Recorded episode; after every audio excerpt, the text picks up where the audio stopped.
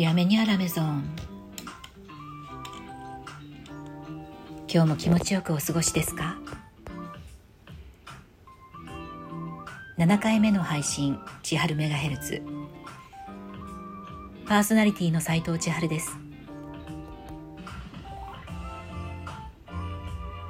昨日、一昨日、その前と部屋にいて手足がとても冷たく感じてしまい、夜は床暖をつけたり、たまにエアコンも作動させたりしていますが、皆さんはどうですか？サロンドテルームななはちろくより、今日も元気に番組をお届けします。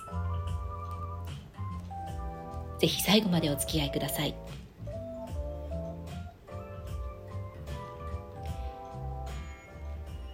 ななかいめとなる今日も、今宵も夢とつれづれにのゆるーく自由テーマで、思うがままに語る時間にしたいと思います。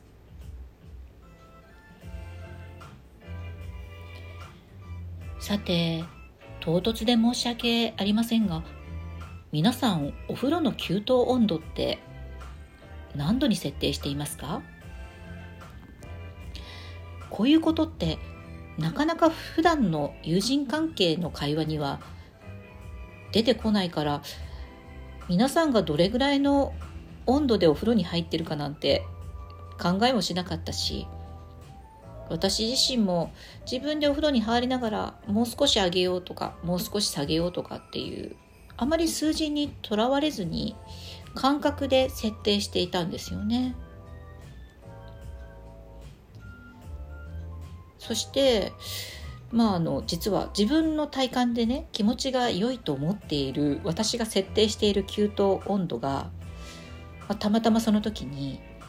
よんじゅうよんどだと伝えると、多くの方がめちゃくちゃ驚いて、私もまさかそんなに驚かれるとは思いもしなかったんですが、本当に驚かれたんですよね。あれ、今聞いて驚いていらっしゃる方いますか？よんじゅうよんどって高いですか？温度高いのかな？その時にもね、皆さんに聞いてみると、だいたいよんじゅうどぐらいの方が多かったんですよね。よんじゅういちどっていう方もいらっしゃいました。で、女性なんかで半身浴しますっていう方とか、あとゆっくり入りたいっていう男性の方はさんじゅうきゅうどっていう方もいて、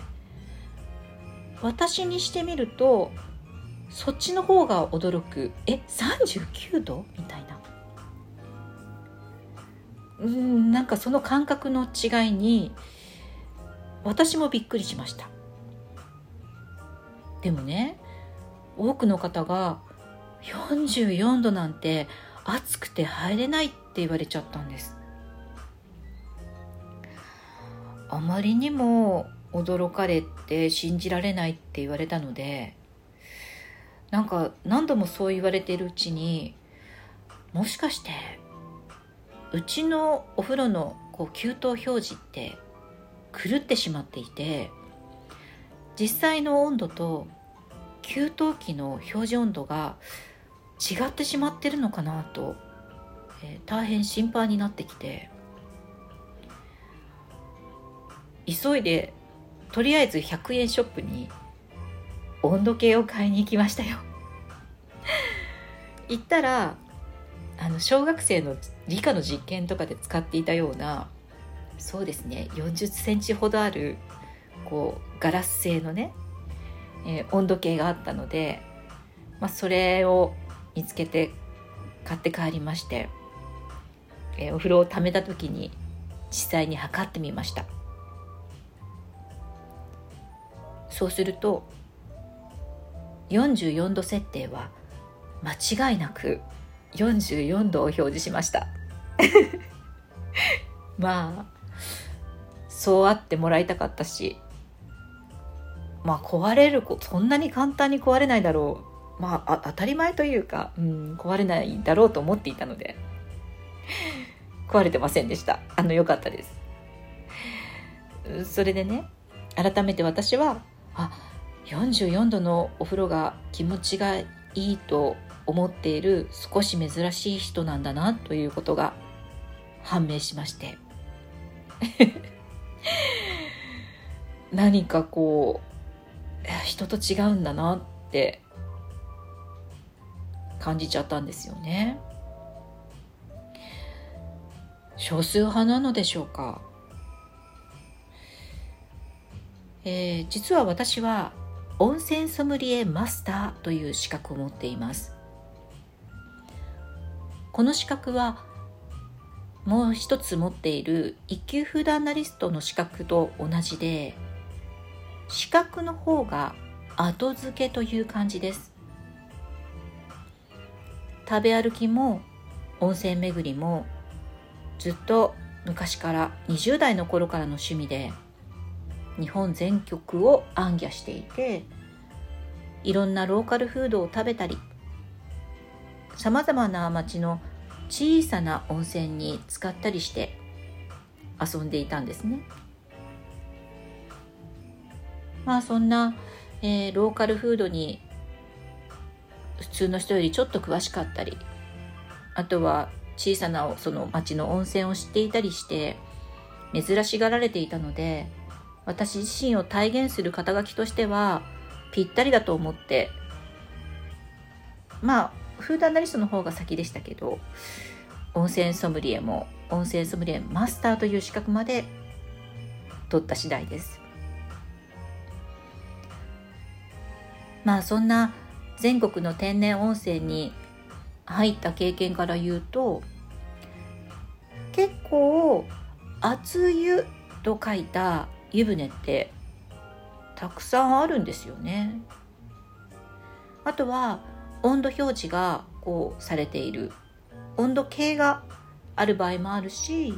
えー、ボードのような何かに、えー、ここは何度のお風呂ですっていうことが書いてある湯船があったりね。なのでその熱いお湯があることとか、そこに入ることをそんなに珍しいと思っていなかったんですよ。しかもね、その熱湯というのは大概最高潮に熱くしてあって、うーん例えばですけれども、私の好きな温泉で栃木県の、えー、那須湯本の方に鹿の湯というのがあるんですが、ここにはよんじゅうろくどの湯船とかよんじゅうはちどの湯船というのがあるんですね。で、まあ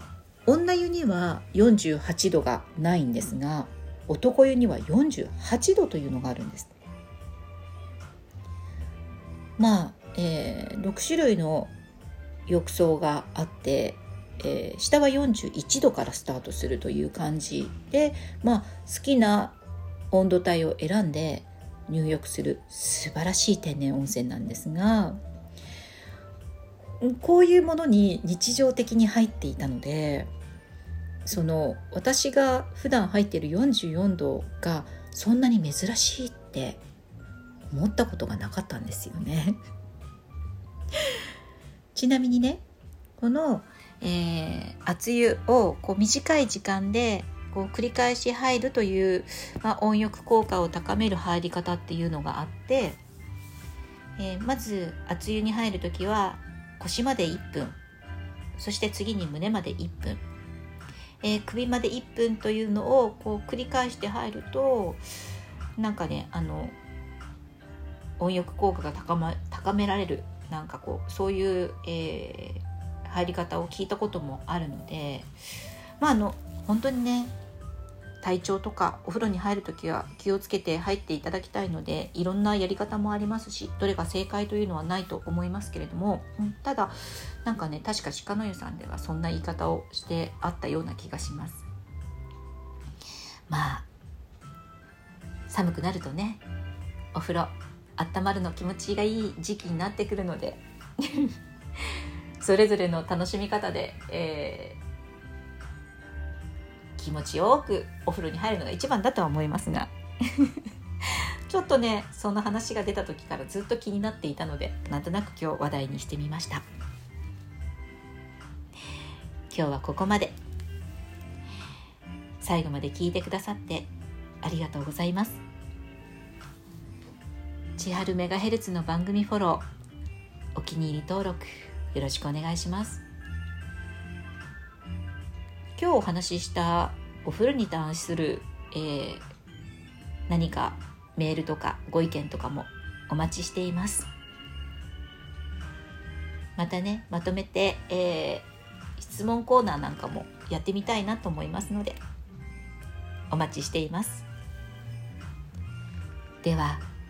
次回のオンエアでお会いするまで、どうぞ皆様、